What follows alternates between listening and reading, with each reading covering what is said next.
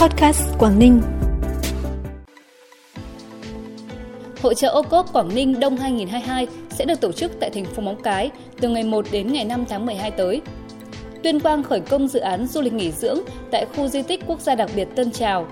Tháo gỡ vướng mắc mặt bằng dự án đường dây 220 kV Bắc Giang Lạng Sơn là những thông tin đáng chú ý sẽ có cho bản tin vùng Đông Bắc sáng nay 21 tháng 10. Sau đây là nội dung chi tiết. Thưa quý vị và các bạn, Hội trợ ô cốp Quảng Ninh Đông 2022 sẽ được tổ chức tại thành phố Móng Cái từ ngày 1 đến ngày 5 tháng 12 năm 2022.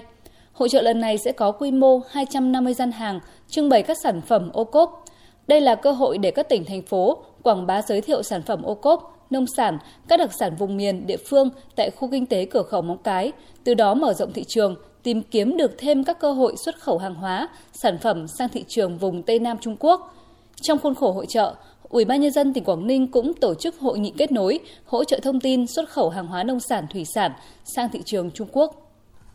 Tại xã Tân Trào, Sơn Dương, Tuyên Quang, tập đoàn Flamingo vừa khởi công dự án Flamingo Tân Trào. Đây là dự án nghỉ dưỡng cao cấp kết hợp du lịch trải nghiệm văn hóa có vị trí nằm gần khu di tích quốc gia đặc biệt Tân Trào.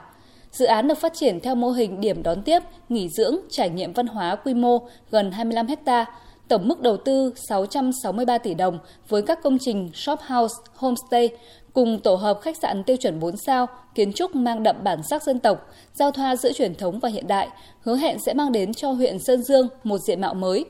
Dự án sẽ có khoảng 2.000 phòng, thu hút khách du lịch đến với Tuyên Quang suốt 4 mùa.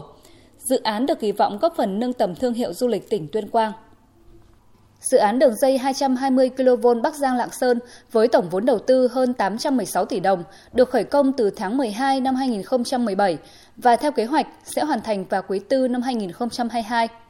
Đã 5 năm trôi qua, nhưng đến nay việc triển khai thi công dự án vẫn còn nhiều khó khăn do vướng mắc đền bù giải phóng mặt bằng.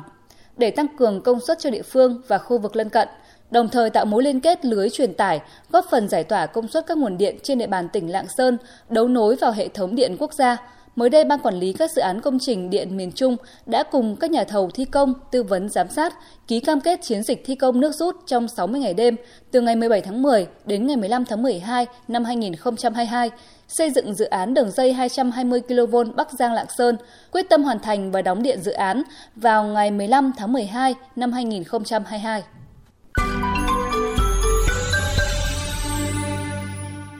Bản tin tiếp tục với những thông tin đáng chú ý khác. Ban tổ chức cuộc thi Hoa hậu Du lịch Thế giới 2022 vừa công bố lịch trình vòng chung kết diễn ra tại Việt Nam từ ngày 14 tháng 11 đến ngày 5 tháng 12 với chủ đề Mang Thế giới đến Việt Nam, đi qua các miền di sản tại 5 địa phương, trong đó có Phú Thọ. Dự kiến các thí sinh tham gia cuộc thi Hoa hậu Du lịch Thế giới 2022 sẽ có hành trình khám phá Phú Thọ từ ngày 20 đến ngày 22 tháng 11 đoàn sẽ tham quan khu di tích lịch sử Đền Hùng, tham gia chương trình nghệ thuật đón cả thế giới về Việt Nam nhân dịp kỷ niệm Ngày Di sản Văn hóa Việt Nam 20 tháng 11, tìm hiểu và trải nghiệm làm bánh trưng bánh dày vào ngày 22 tháng 11. Hội đồng Nhân dân tỉnh Bắc Cạn vừa thông qua nghị quyết quy định chính sách đào tạo bồi dưỡng giáo viên để đáp ứng thực hiện chương trình giáo dục phổ thông 2018 trên địa bàn tỉnh. Tại nghị quyết mới, Bắc Cạn quy định đối tượng áp dụng chính sách là viên chức đã được tuyển dụng đang công tác tại các cơ sở giáo dục trên địa bàn. Viên chức được cử đi đào tạo bồi dưỡng sẽ được hỗ trợ chi phí dịch vụ đào tạo bồi dưỡng và các khoản chi phí bắt buộc, chi phí mua tài liệu học tập bắt buộc, chi phí đi lại, tiền thuê phòng nghỉ. Để tránh xảy ra tình trạng chảy máu chất xám sau đào tạo, Bắc Cạn cũng quy định viên chức được cử đi đào tạo trình độ đại học phải có cam kết thực hiện nhiệm vụ công vụ tại cơ quan đơn vị địa phương sau khi hoàn thành chương trình đào tạo trong thời gian ít nhất gấp 2 lần thời gian đào tạo.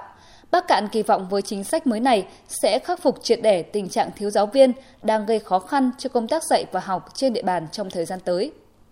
Tỉnh Hà Giang đặt mục tiêu hỗ trợ làm 2.000 căn nhà mới kiên cố cho người có công, cựu chiến binh nghèo, hộ nghèo có khó khăn về nhà ở khi triển khai quyết định 1953 của tỉnh. Tuy nhiên, từ thực tế triển khai và tính nhân văn sâu sắc của chương trình, cùng với sự chung tay của cả cộng đồng trong và ngoài tỉnh, tính đến hết giữa tháng 10 năm 2022, đã có 6.010 căn nhà được hoàn thành với tổng kinh phí gần 340 tỷ đồng.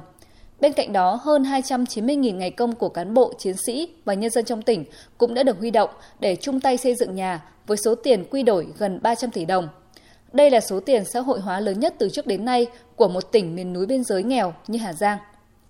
Phần cuối bản tin là thông tin thời tiết. Thưa quý vị và các bạn, trong ngày hôm nay, nhiễu động gió đông suy yếu dần, Mưa trên khu vực Bắc Bộ có xu hướng giảm và xuất hiện nhiều hơn về đêm và sáng, tập trung ở khu vực đồng bằng ven biển. Nhiệt độ trong ngày hôm nay cũng tăng dần với mức nhiệt cao nhất trưa chiều khoảng từ 22 đến 25 độ ở khu vực đồng bằng ven biển,